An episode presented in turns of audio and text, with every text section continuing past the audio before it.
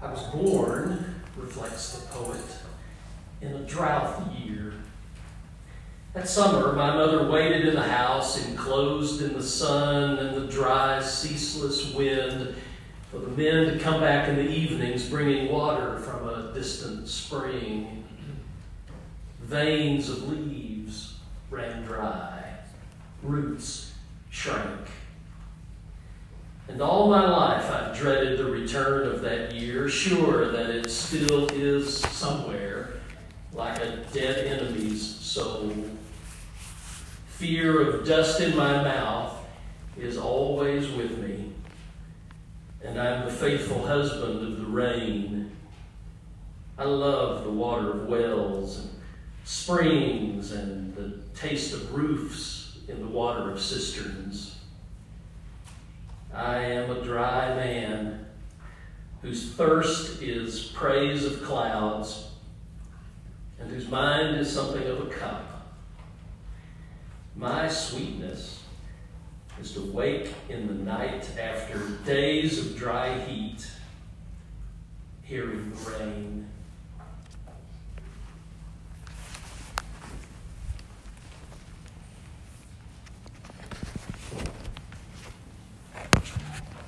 It's quite a journey from here to the world of the ancient prophet Jeremiah. There's a lot of distance between the world, not just geographical, but time, that ancient world where prophets stood up and spoke words of the Lord. When we encounter these words today, there's so much that we do not understand or misunderstand, so much in those words that sound so very unfamiliar to our modern ears. The whole nature of the ancient prophet, they're speaking these words, the genre of prophetic texts, its type of speech is foreign to us. We don't speak like this anymore. We don't preach or write like this anymore. This particular type of prophetic speech that we just heard read from the prophet Jeremiah, scholars have called a lawsuit text. The type of writing is very familiar for those days, but not for us.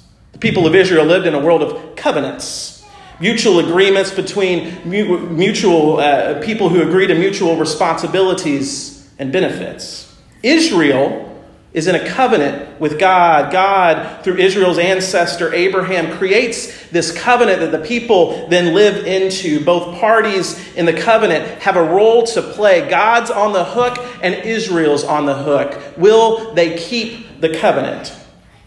But the covenant, we're told, has been broken. Jeremiah argues that God has kept God's end of the covenant. But the people haven't lived up to their end. They have broken it and they are experiencing drought as a result. So, what does God do? God sues the people. That's what's happening in this text. God asks familiar questions as God begins this lawsuit, ones that we've perhaps asked ourselves or been asked when we've hurt or been hurt. What have we done wrong? Did I not love you enough? What else could I have done? Did I not bring you out of slavery, the Lord says? Did I not leave your, lead your ancestors through the wilderness, a land that was dry and filled with drought, yet from the rocks I sprung up living water? Did I not provide for all your needs, leading you to a land of abundance, the envy of your neighboring nations? I've kept my deal of the covenant, my side, God says. But you have forsaken the covenant. You've traded me, this God who's given you all of this, for a God that is no God at all. You turn from abundance to that which is worthless. And God is appalled. Let the heavens also be appalled, God rings out in the courtroom. For God's people have committed two evils. And here are the charges they've forsaken me, the fountain of living water, and dug out cisterns for themselves, cracked cisterns that hold no water. Now, can you imagine today walking down the center aisle this morning a prophet? Who comes, commandeers the pulpit, and stands to declare God is suing you And here are the two reasons why. Now, I know y'all, that would not go well. This whole thing is unfamiliar to us, uncomfortable. I mean, what is a cistern anyway? It didn't rain much in ancient Israel. Average rainfall in that part of the world is less than half an inch per year now and then. That meant it was imperative that they save every drop that graciously fell from the sky, like our poet this morning, savoring every raindrop, every stream from the rooftop was an opportunity for a cold bath, a drink, or the evening meal. At some point in human history, someone in that world invented a cistern, the first of our kind to ever do so. At first, they began just digging holes, trapping water. It works for a moment, but soon you learn how ineffective this is, the water quickly disappearing back into the dry soil. So they began covering those holes with stone, the preferred stone being limestone, and the cistern was invented. It was genius, an evolution for humanity, but it was imperfect. Cisterns eventually crack, and water searches for cracks, and it will find it. No matter how small it is, eventually, drop by drop, every drop will disappear. In this metaphor lies the divine accusation against the people. Imagine a clear, flowing, crystal clear, cold stream rushing by, always supplying fresh, abundant, living water, and we say, eh, no thanks. I'd rather risk drought. After all, I've got this broken, leaky cistern out back. It'll rain eventually. I'll catch some water. But the water runs out. It always runs out. Drought hits, we grow thirsty, we near death and forget all along that living water is rushing right beside us so close we could smell it if we just stopped and took a breath. That's what the people are doing, God says. And how ridiculous. Who would do such a thing? This is so unfamiliar to us.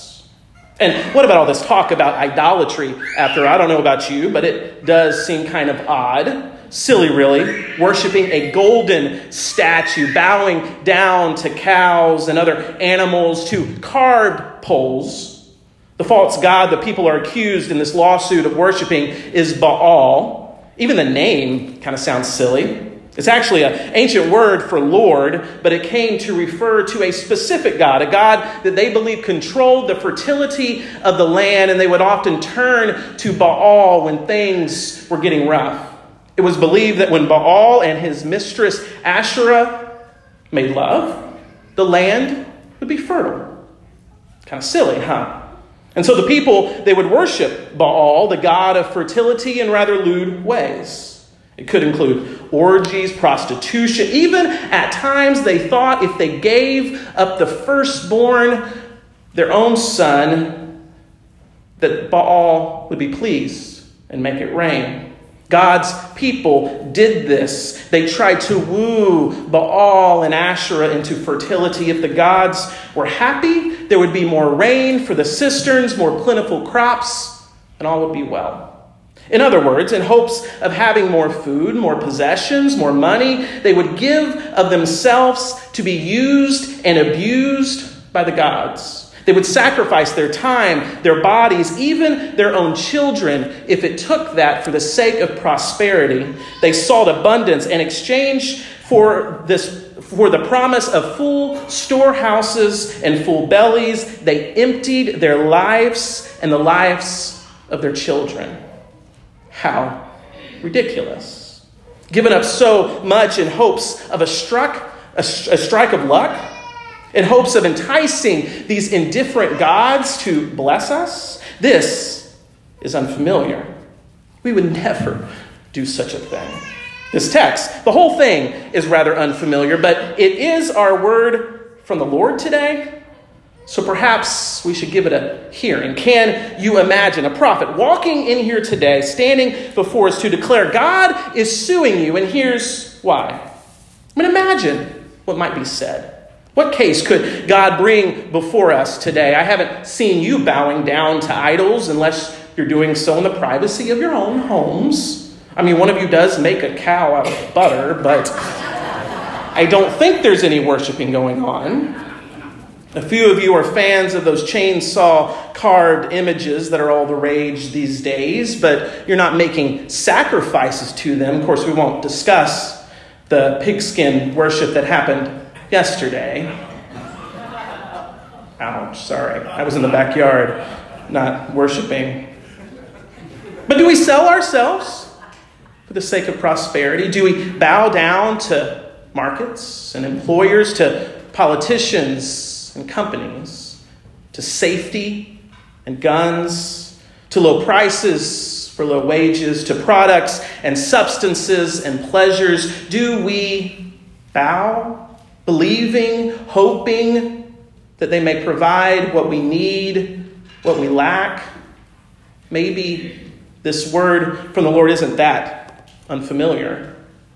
Now, we do have an issue around here with clean water. It's said that the runoff from our croplands are the single largest contributor to the 8,000 square mile dead zone and growing every day in the Gulf of Mexico. Our water is polluted and we pollute it, and our pipes burst, and our water mains break, and we fix them, and we clean our water, and we purify it, and we drink bottled water. We're not choosing, I don't think, to stick our face directly into the Des Moines River and drink deeply of unfiltered nitrate flavored water. We aren't that ridiculous.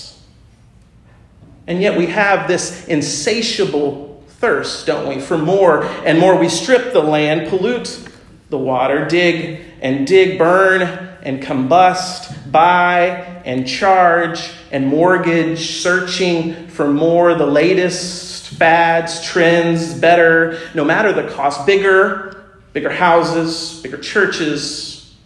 The more we consume, it seems the less we have. The promise of more and better is nothing more than a leaky cistern that leaves us empty. We've consumed ourselves into drought. Maybe this word from the Lord, as strange as it may seem, isn't that strange and unfamiliar.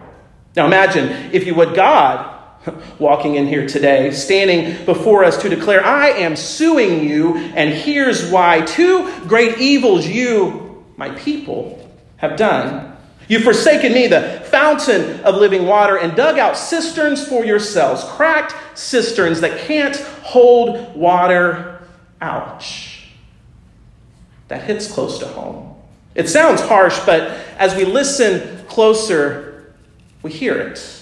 In God's voice, listen closer, look closer. Can you hear the crack in God's voice? Can you see the tears, love leaking out of the cracks? After the case has been made, the judge speaks to offer the verdict. But the judge's voice, listen closely. It's familiar. The prosecutor, the judge, both are God. That's when we realize this whole court, the whole case, is rigged against us. God makes a case, and then God determines the guilt and the punishment. How unfair. It's no surprise when the verdict's read, we're guilty. We've broken the covenant. Give us our punishment. But there is no sentencing, no punishment. Instead, God, the one who made the case of the broken covenant, stands up to renew the covenant. It was broken, let's give it another go.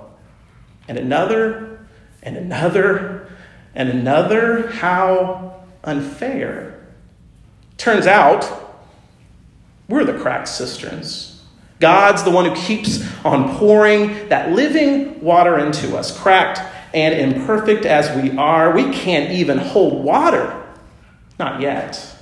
But God keeps pouring like a baptism of much needed rain after a long season of drought. God keeps imagining maybe this time they'll turn from those worthless Baals, those false gods that are not gods at all, because they can never satisfy, and come and drink deeply from the abundant living water. It makes no sense It's unfamiliar, but this is our God, the one who gives life, not takes it away. The one whose mercy and grace bubbles forth from the dry ground like a spring that never runs out. The one who begs us to leave behind those false things that we keep stuffing our time, minds, and bodies with and come and drink of the fresh, cold, clean, ever flowing spring of God's living water that will satisfy every time and never run out. May we wake in the night after these days of dry heat to the springs of God's sweet, life giving water. If that sounds familiar, let God's people say, Amen.